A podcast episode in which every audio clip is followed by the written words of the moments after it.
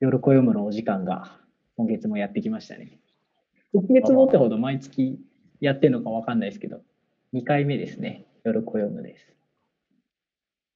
えっ、と、暦むは、前回、ポッドキャストの前で結構がっつりめに喋ったので、ちょっと割愛しますが、ロブスターという素晴らしい、えーニュースレターに触発をされ、まあ、もろもろいろいろときっかけがあって、季節をより感じたい、暦で読む、暦を読むという、ニュースレターでございます。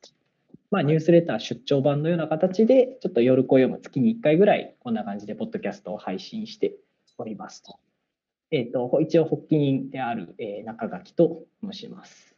自分は最近は、えっとものすごく私事ですが、えっと今月末、えー5月に今収録をしているので、5月末で実は今の会社を退職して、え1ヶ月有給消化をしてから、ちょっと別の会社で野菜を売ったりとか、肉を売ったりとか、そんな感じの仕事になります。うんなんか、退職というか転職が決まってから、あんまり実感が正直湧いてなかったんですけど、残り1週間で今の会社が、あなんだろう、今の会社に行けなくなるというか、なんか、その失うっていうことに対して、すごい最近はなんか感情がちょっと揺り動かされる日々が続いております。という感じの日々です。どっちからいきますか？相馬いきますか？あ、布施さんからいきましょうか。布施さんどうでしょう？はい。布施です。えーっとですね、そうですね、最近 あったことというか、まあ、あの、4月に、えー山梨県の方に移住しまして、まあ、山奥というか、あの、山の中にの小さな小屋で住むようになり始めて、まあ、およそ2ヶ月、まあ、徐々に、あの、生活も慣れてきたようなところですね。で、最近嬉しいのが、ちょっとまだやっぱり2ヶ月で畑も触ってはいるんですが、まあ、収穫まではいかないんですけれども、近くの先輩移住者やら、えー農家さんですね、近くにいる農家さんから、本当にたくさんのものをいろいろいただいておりまして、それに食生活を楽しませていただいております。例えば、小梅とか、今日はタケノコをいただきました。うん。それから、お野菜たくさんですね。そら豆とかキャベツとかネギとかうんスナップエンドウ。なんかそういう、なんですかね。まあ季節に、まあ、まさに暦ですけれども、季節を感じる日々を過ごしており、もう本当に幸せな限りという感じですね。うん。いいなぁいいですね。確かに一番この3人の中では季節を感じやすい場所に住んでいるうん布施さん。そうですね。日々の、なんだろう、移ろいがいいですね。いいなぁいいですね。カエルの写真も癒されました。いや、そう、カエルの写真がいいですね。あれ、もう畑ですか？畑の写真？そうなんです。あの、私たちの Slack の方に、あの、投げたんですけど、季節を感じましたっていうことで、うんちょうどね、あの、カエル初めて、買わず初めて鳴くっていう、立夏のタイミングで、ちょうどカエルを見まして、日本アマガエル。近くの、あの、散歩してる途中で見かけたんですけど、すごい鮮やかな緑で、うん。ね、綺麗ですよね。いいな。ちょうど、やっぱりなんか七十以降の、なんていうんですかね、絶妙なタイミングというか、うんさすがだなっていうのはあります。本当に河津初めて泣くで、河津が初めて泣くんだなってありますよね。う。うんんうん。いや、いいですね。相馬、いきますか？はい。最近の出来事はですね、5月からあの仕事が土日休みから火水休みになって、で結構、あの、なんだろう、楽しくやってるんですけど、火水休みっていうのは未だになれなくて、何して過ごそうかなってなってる今日この頃ですね。でいいこととしては、ちょうど今朝なんですけど、あの、新生活始めてからずっと、あの、デザートスプーンとナイフを探してたんですね。いいのないかなって。お店巡ったりとかしてて。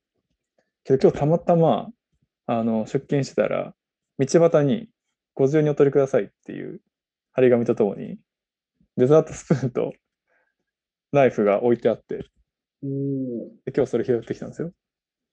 結構ちゃんとしたステンレスで、あの絵とかも衣装が施されてる、ちょっと良さげな、すごい。重さもちょうどいいのを見つけて、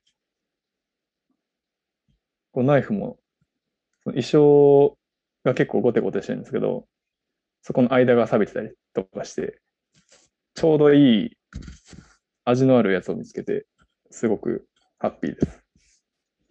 いいな。いやいいな。そんな今日そういうのうん贈与的な、うん。なんていうんですかね。お裾分けじゃないな。なんて言うんだっけそのテイクフリーで置いてある。うん。あれ、なんて言います？そういうのって。特に用語はない。日本語でですか？日本語で。あ、まあ、英語でも。うーん、あったかな？テイクフリー。大体テイクフリーって書いてあるイメージ。うんうんうん、そうですね。あんまないのか。確かに。ご自由にお取りくださいですね。うんあんま、適切な言葉が。そう一回ドイツに旅行行った時に、あのーあったんですよ。多分、その閉、閉店というか、あのー店じまいするデザイン事務所の事務所の前に、あの、デザイン雑誌が山積みになってて、ドイツ語でなんかテロテロって書いてあって、読めないんでわかんないんですけど、多分、テイクフリーだろうと思って、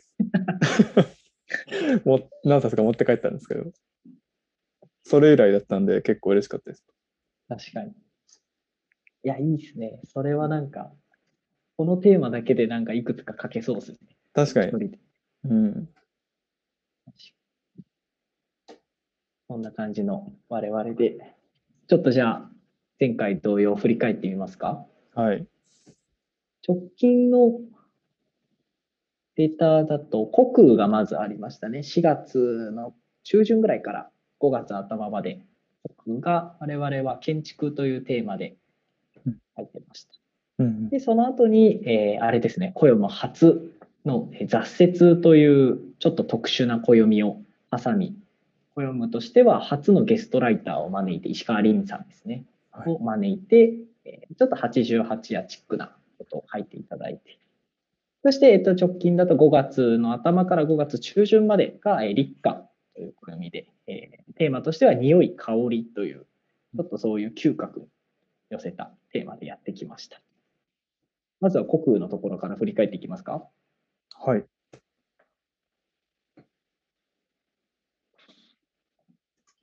ですね。建築ね。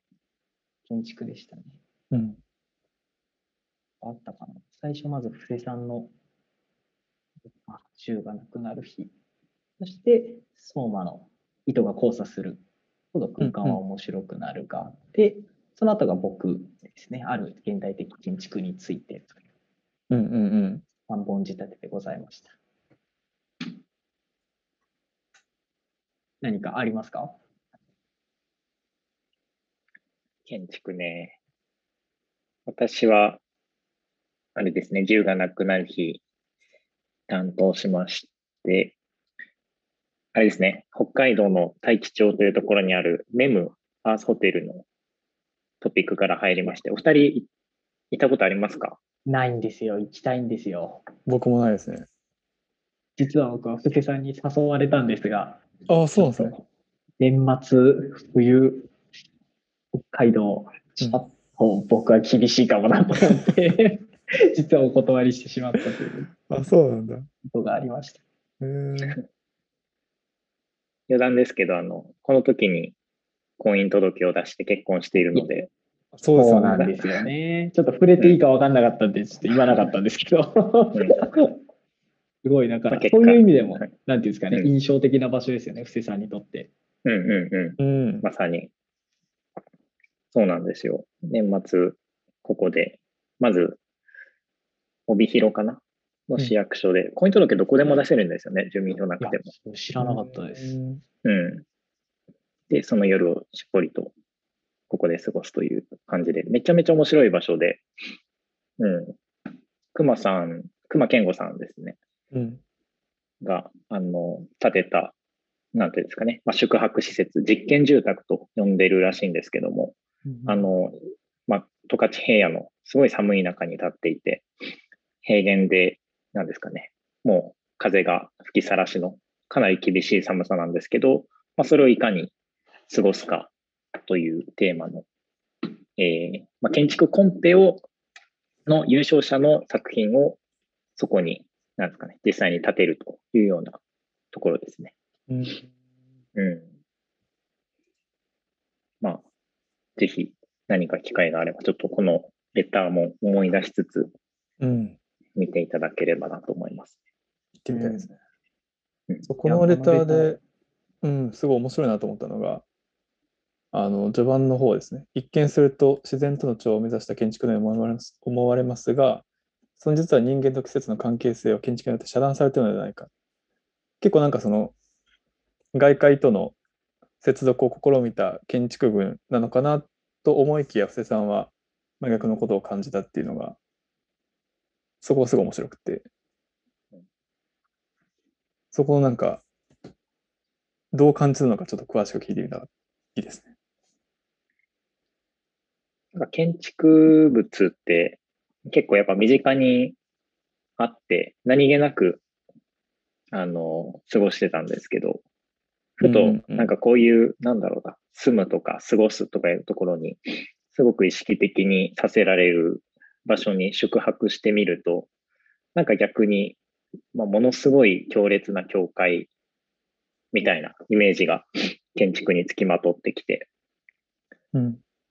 うん、そういう、まあ、ある種エクストリームな環境の中でこそ、すごく強く感じたことですね。で、さらにその後、あの、振り返ってみると、あの、実際、まあ、東京の、なんですかね、あの、まあ、オフィスビルだあったり、まあ、そういうところも、すごく外界との環境との、なんですか格離、格別っていうのをすごく感じるなっていうところで、まあ、意外とやっぱ共通してて、まあ、一方でちょっと、なんですかね、まあ、全然この建築業界は精通してないんですけど、まあ、その辺の違和感、身体と環境、格別されたその建築の違和感みたいなところを、ちょっと深掘りして書いてみたというようなレターでした。うんうんうんうん。うん。いや、すごい。なんか、僕は、コヨムの公式の方では、Facebook は書いてないんですが、僕個人として、えっ、と、布施さんの文章にちょっと感想を添えてシェアをしてたんですが、その時にすごい感じたのは、やっぱ旬、食の旬もあれば、衣服の旬も分かりやすくて、うんその中で住居の旬っていうのが、インテリアだったりとか、中の施設的な話で言うと、確かに扇風機出すとか、いろいろあるけれども、やっぱり建物っていうのは結構、なんだろう、箱としての威力がでかいなというか、なかなかそこに対して窓の位置を変えるみたいな話もあった気がするんですけど、なかなかそういうわけにもいかないしっていうのが、確かになあというのをすごい感じました。うん。やっぱ食と衣服は動産だけど、建物だけ不動産になっちゃってるっていうのは結構大きい違いですよね。うんなんかその辺をこう、なんだろう、うまく季節感を出すとしたら、例えば、あの、バケーションとか、人間の方からその季節ごとに居住地を変えていくみたいな。うん。でなんか建物の話よりももっと広がってライフスタイルの話になる。確かに複数季節に合わせた家を持っておくっていうのは面白いかもしれない。うん。でもすごくなんか、なんだろう、デジタルな切り替わりにはなっちゃいますよね、どうしても。確かに確かに。なんかそのうん72校のようなぐらい、72校家を持つのが結構現実的じゃないっていう、ただそれだけかもしれないですけど、うーん、難しいなっていうのは。そうですね。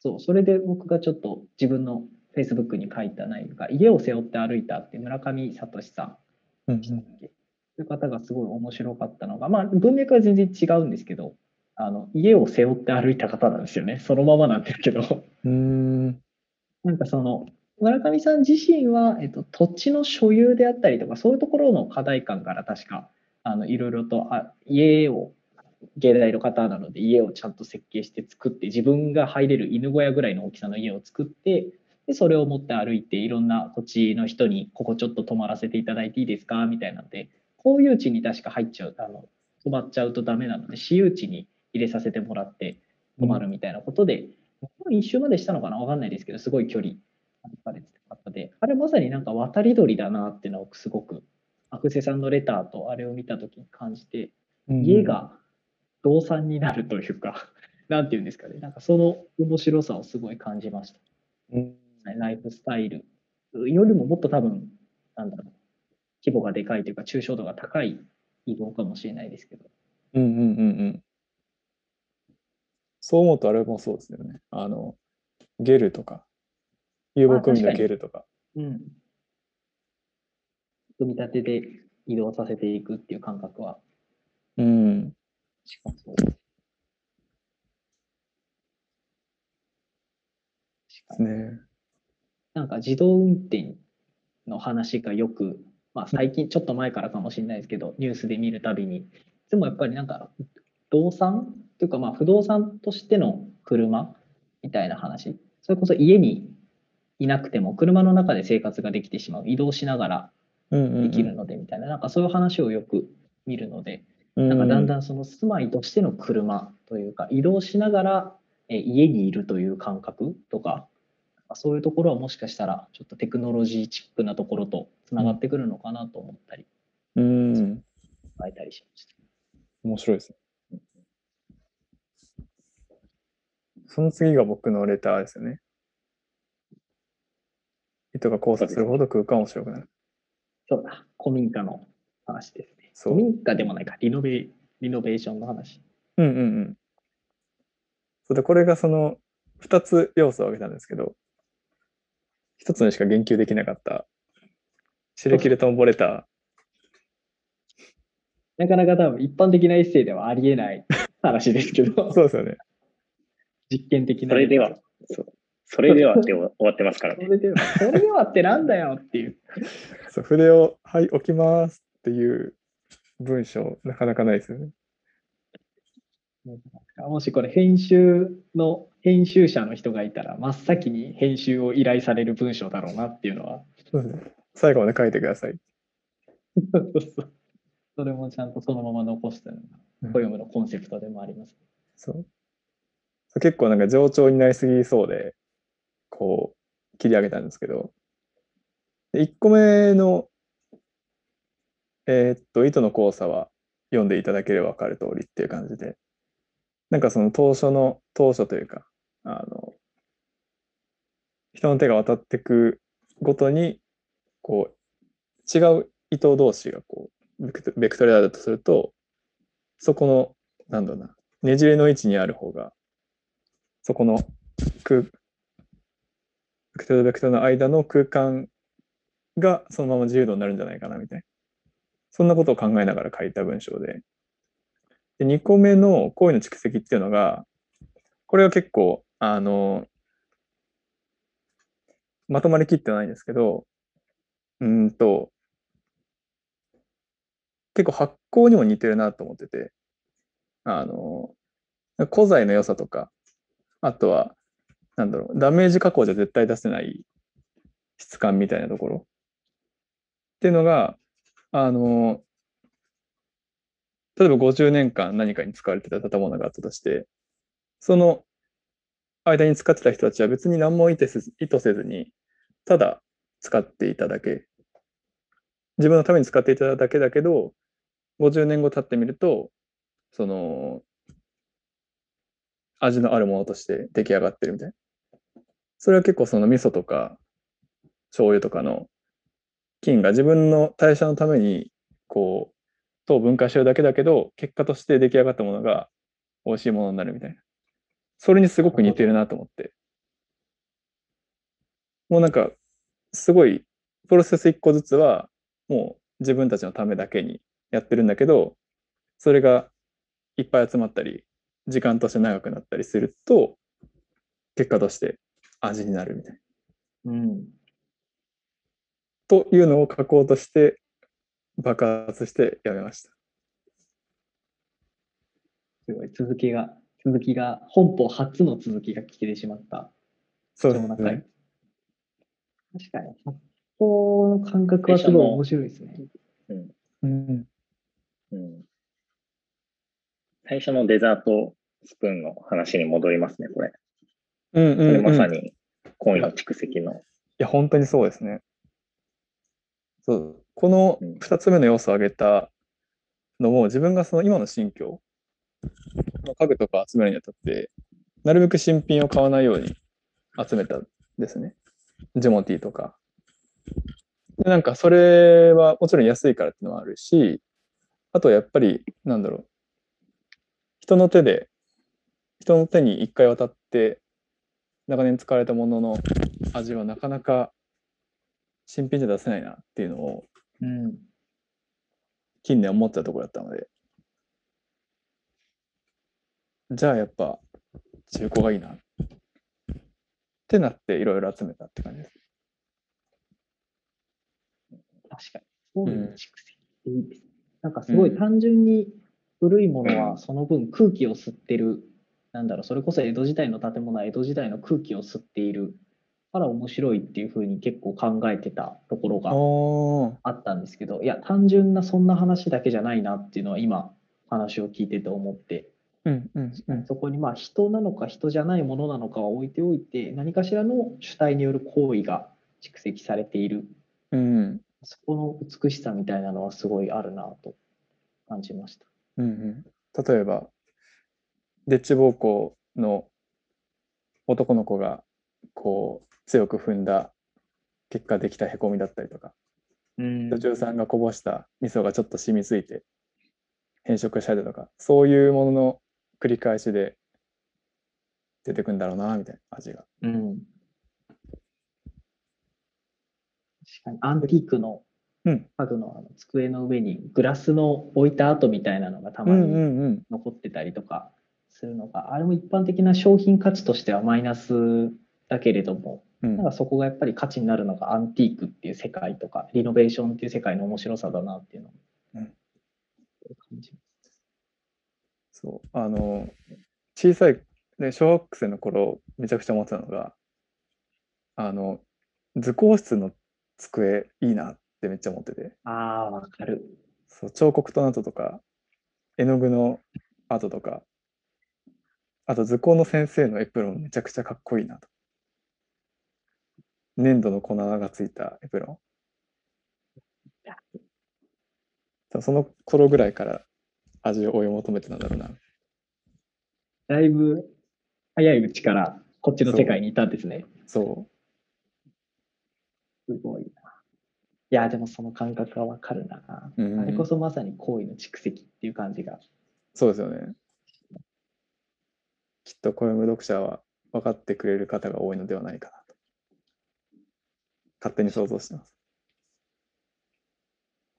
で次のレターが私ですね、はい。長崎のある現代的建築について、これはかなり、なんだろう、書いてからこんな分かってくれる人いないんだろうなって思いながらうん。書いてたやつですね。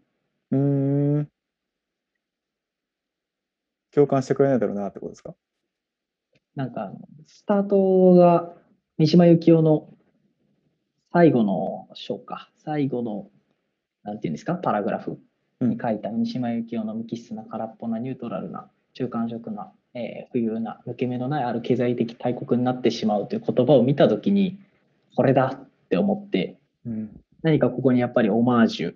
しかもそれがやっぱりまあ武蔵小山東京の時に書いた武蔵小山のあのとある現代的建築について僕は批判をしたんですけどなんかそこでやっぱり重ね合わせたくなってしまってそしたらもうなんか誰にも分かってもらわなくてもいいやと思いながら完全に書きたいことを書いたというのが印象でした。いやこれもうんうんうんって思いながら読んでました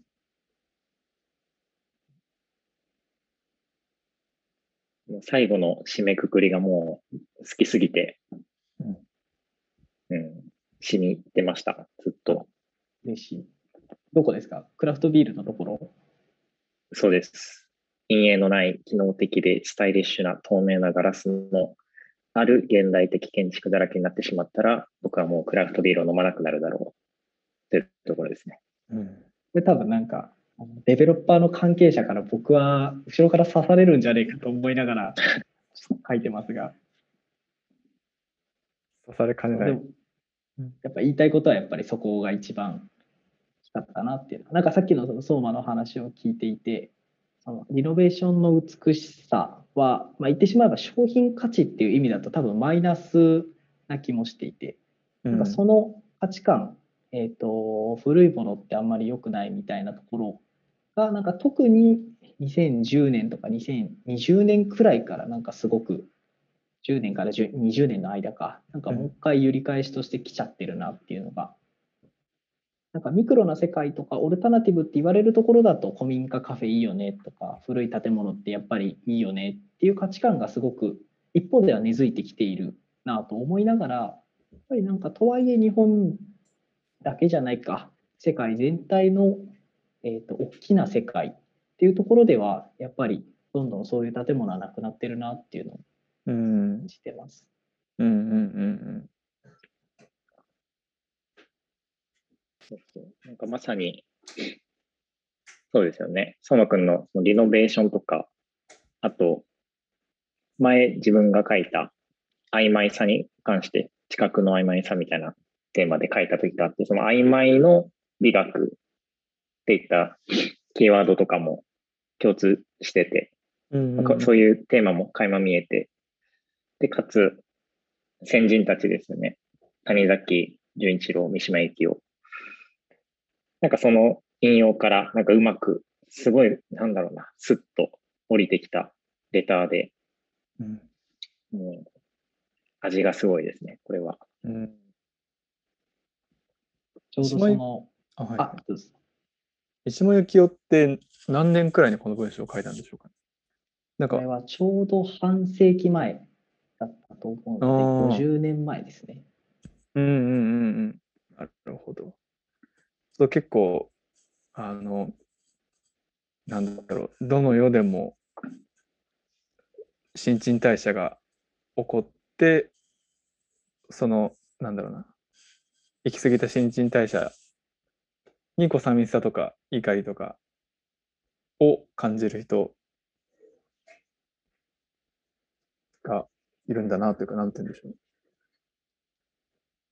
どの年代でも同じき気持ちを味わっている人たちがいるんだなというふうに思いましたね。うん。そこに来ての、あれですよ。びっくりした原美術館の解体。うん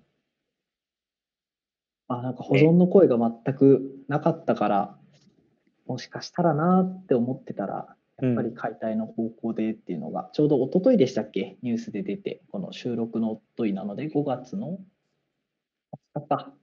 あのうんうんうん美術手帳でバーンとニュースに出ていて、あ、19か、失礼しました。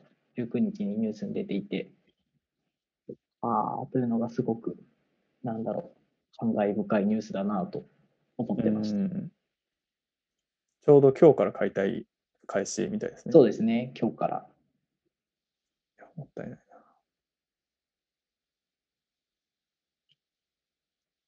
1938年竣工のもともと住宅だったけど79年に美術館として開館したみたいですね。だから40年ぐらい美術館として供用されてたけど悲しくも解体。うんうん。なかなかやっぱり保存ってなるとその分誰が保存するんだって話もあり、うん。じゃあどこがお金出すんだって話もありで特にあの辺り御殿山でしたっけ？すごい地価が高くていわゆる高級住宅街なのであそこを普通に売却して、まあ、高いビルなり作った方がよっぽどお金はあの利回りはいいというかうん。うちなんて。まあ、じゃあ、例えばお前、その分の金出してくれるのかって言われたら僕は出せないっておそらく言うと思うし。ただでもなんかそういう、論理だけで破壊されてしまうっていうのはなんとも悲しいなっていうのは、うんうん一市民として思いました。うんうん思い出の展覧会があって、あの、2019年の最初に1月頃やってたと思うんですけど、うんソフィー・カルの原曲性激痛っていう、うんあの、展示がありまして、もうそれがね、もう人生の中でもかなり心の中に残っている展示なんですよね。へえ。その痛みを、まあ、原曲性激痛っていうテーマにある通り、その痛みを作品に消化して、その作品をこう眺めることで自分の傷も癒すみたいな、うんうんうんそういうところを自分は受け取ってたんですけど、うん。うんかなり心にきましたね。なんかそういう思い出の場所が、うん、なんかなくなるのは、やっぱりね、悲しいことですね。うんうん。いや、うん。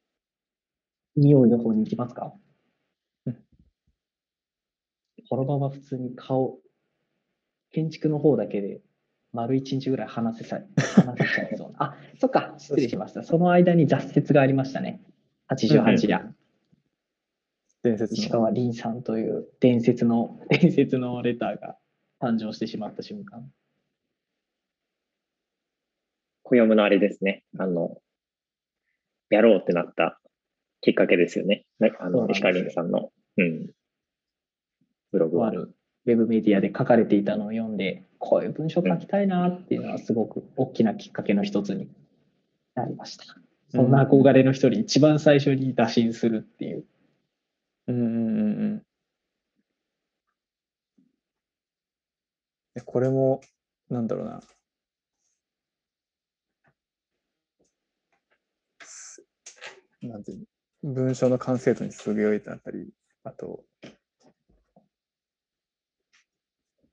まあ、いろんなこう感情がある中で共感もあって、いや、わかるなっていう、その部分が、あの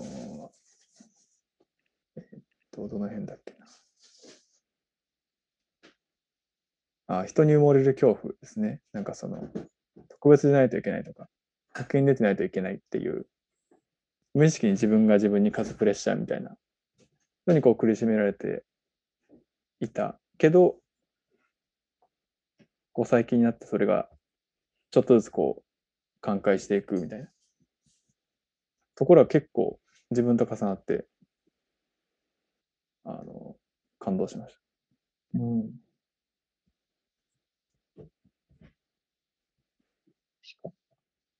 僕もすごい共感、共感でもないな、もはや尊敬とか畏敬の念の方が大きいんですけど、ん。なんか、りんちゃんの文章をいろいろと読ませていただいている中で、やはり彼女自身が実際にいろんな行動とかいろんな経験を自らしているからこそやっぱり出てくる言葉っていうのがうん。すごいあるなと思っていて、東京だから難しい、田舎だからできるというわけではない、ちっぽけであることをお互いが認めて、それを受け入れるだけの覚悟を持つっていう、その感覚、あんなに東京が嫌だって言っていたりんちゃんが今は渋谷に住んでいるっていうう、ん。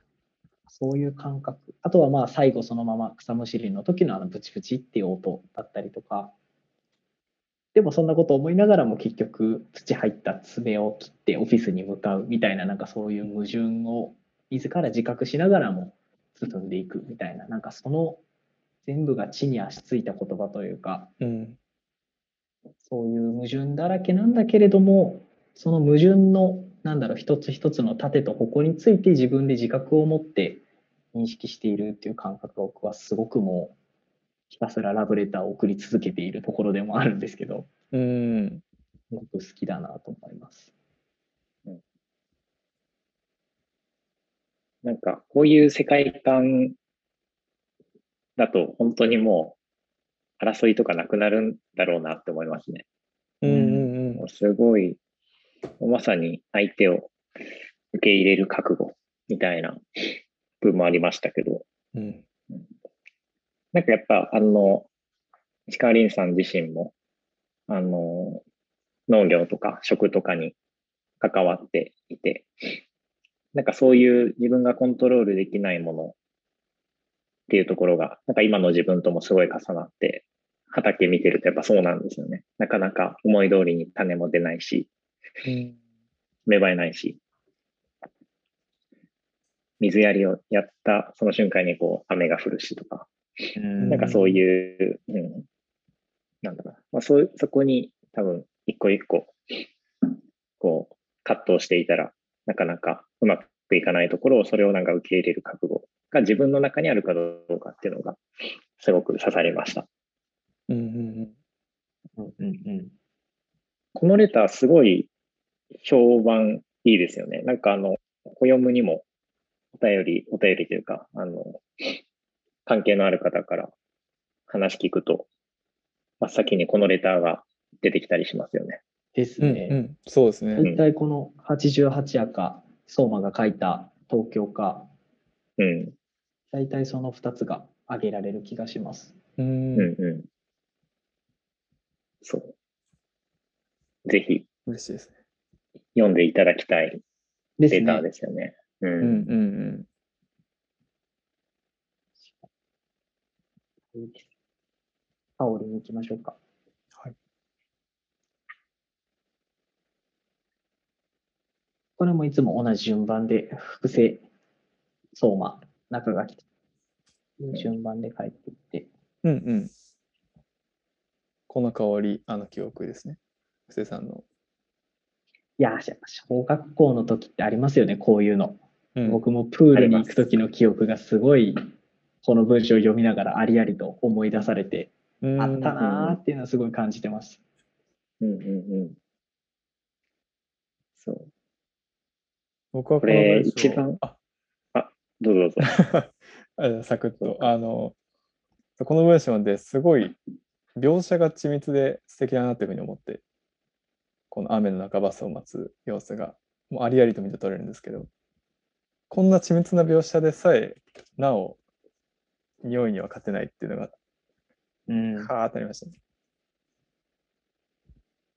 まさに。うんありがとうございます。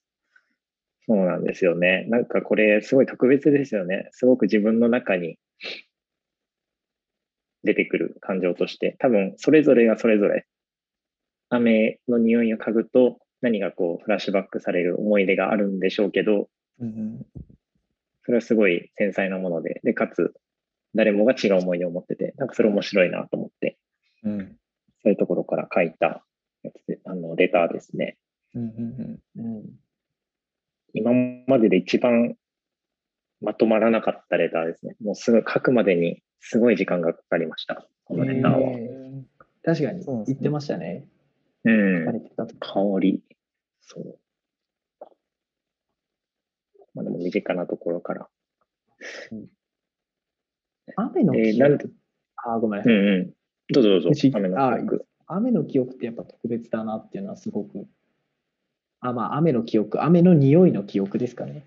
うんあやっぱり始まりはいつも雨じゃないですけど、なんか雨の匂いっていうのはすごく、あらゆる匂いの中でも特殊な匂いだなっていうのはすごく感じます。なんだろう、ちょっとまどろみとかと近いからなのかもしれないですけど、なんかその記憶の結びつきが特に強い匂いだなっていうのは感じました。中脇さんの雨の匂いの記憶は何ですか？でもね、雨好きなんですよ。うん、好きそう。あの野球部だったので、雨だと練習が中止になるんですね。うんうんうん。で、僕野球部だったけど、野球がすごく嫌で、えー、もうとにかく野球に行きたくない。なんか雨が降ったら一人旅に出て、どこかちょっと遠くへ行けるっていうのが、うん。朝起きてちょっとその音もそうなんですけど、雨のあのしとしとという窓を打つ音と、あとちょっとその、なんて言うんでしょう、まさにまどろみっていう感じが僕はするんですけど、あの匂い、ちょっと虫っぽい感じの、あれを嗅ぐと、あ、よし、練習がないっていうのを安心する匂いですね、そういう意味だと。えー、あります？相馬は。今聞きながら思い返したんですけど、うーん。僕はあんまないかもしれないですね。うん。なんかレターの中で、その子がすごい敏感なうんうんうん匂いに関しての思い出を書いていて、うん。確人が通りかかると、うん、誰かわかるっていう。そうですね。あるいは料理、うん、の香りを嗅ぐと、調理中調理中のお母さんが作っている料理の香りを嗅ぐとわかると。うん。そう。僕のレターで、僕今回は結構、あの、なんだろう。普段のレターのタイプとしては、こう、実体験ベースで書くことが多いんですけど、今回ちょっと実体験から入るけど、本体は、あの、いろいろ参考文献引っ張ってきて書いてみたんですけど、まあ、その入り口となる実体験の部分として、結構匂いに敏感だし、あの、匂いが好きだしっていう。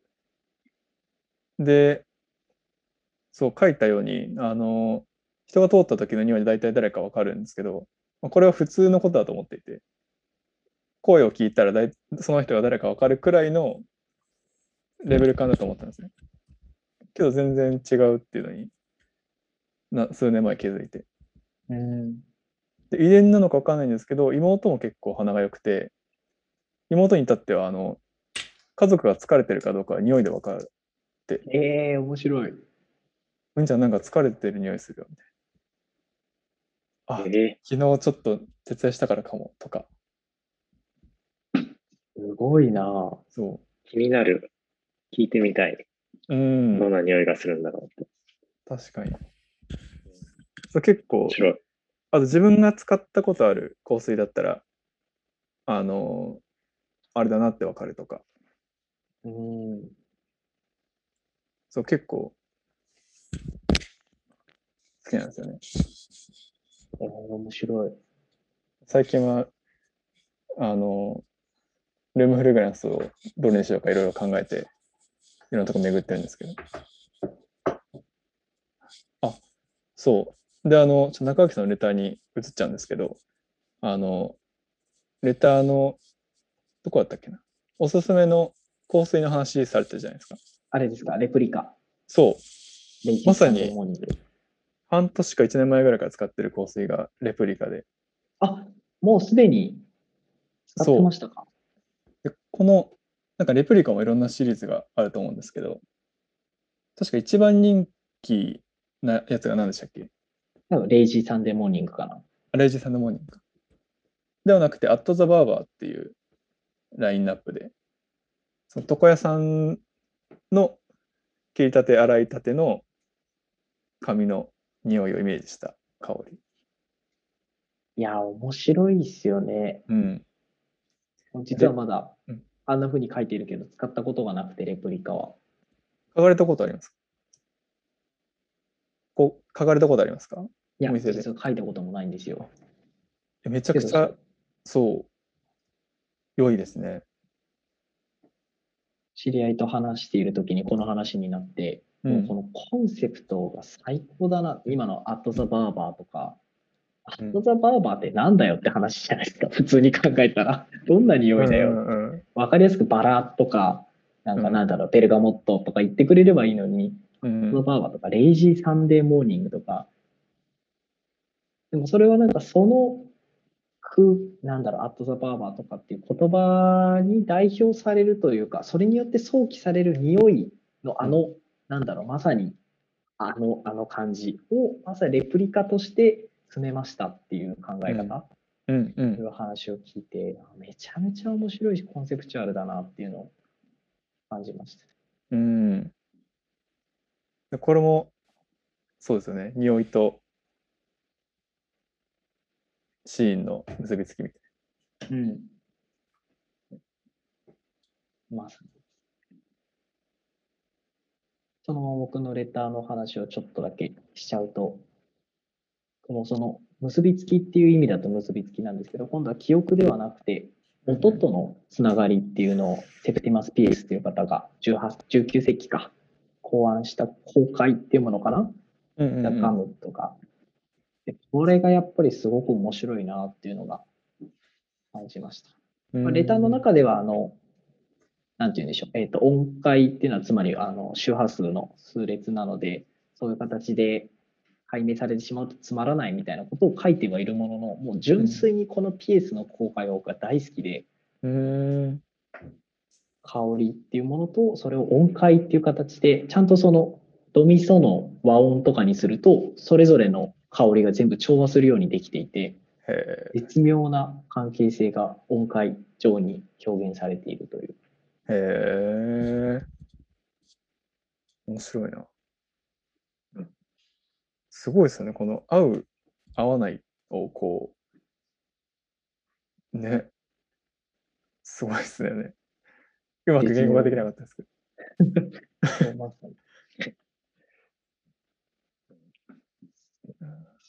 この方は科学者でもあり、調香師でもあるっていう、ちゃんと科学的バックグラウンドもある方なんですけど、少なくんともこのピエスさんが書いた本とかもざっとは読んだりしたんですけど、うんその科学式とかに基づいて作っているわけではなくて、うんうんうんピエスさん自身の感覚に基づく形で音階上に置いているみたいでした。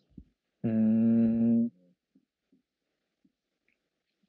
っぱ味覚もそうですけど、あれですよね、その化学成分が抽出できたところで、その成分が体に入った時にどういう感情を抱くのか、うん、どういうその感覚を得るのかっていうのは、なんだろう、わからないじゃないですか。映像とか、その視覚聴覚はもう物理的な信号がそのまま伝わるから分かりやすいけど。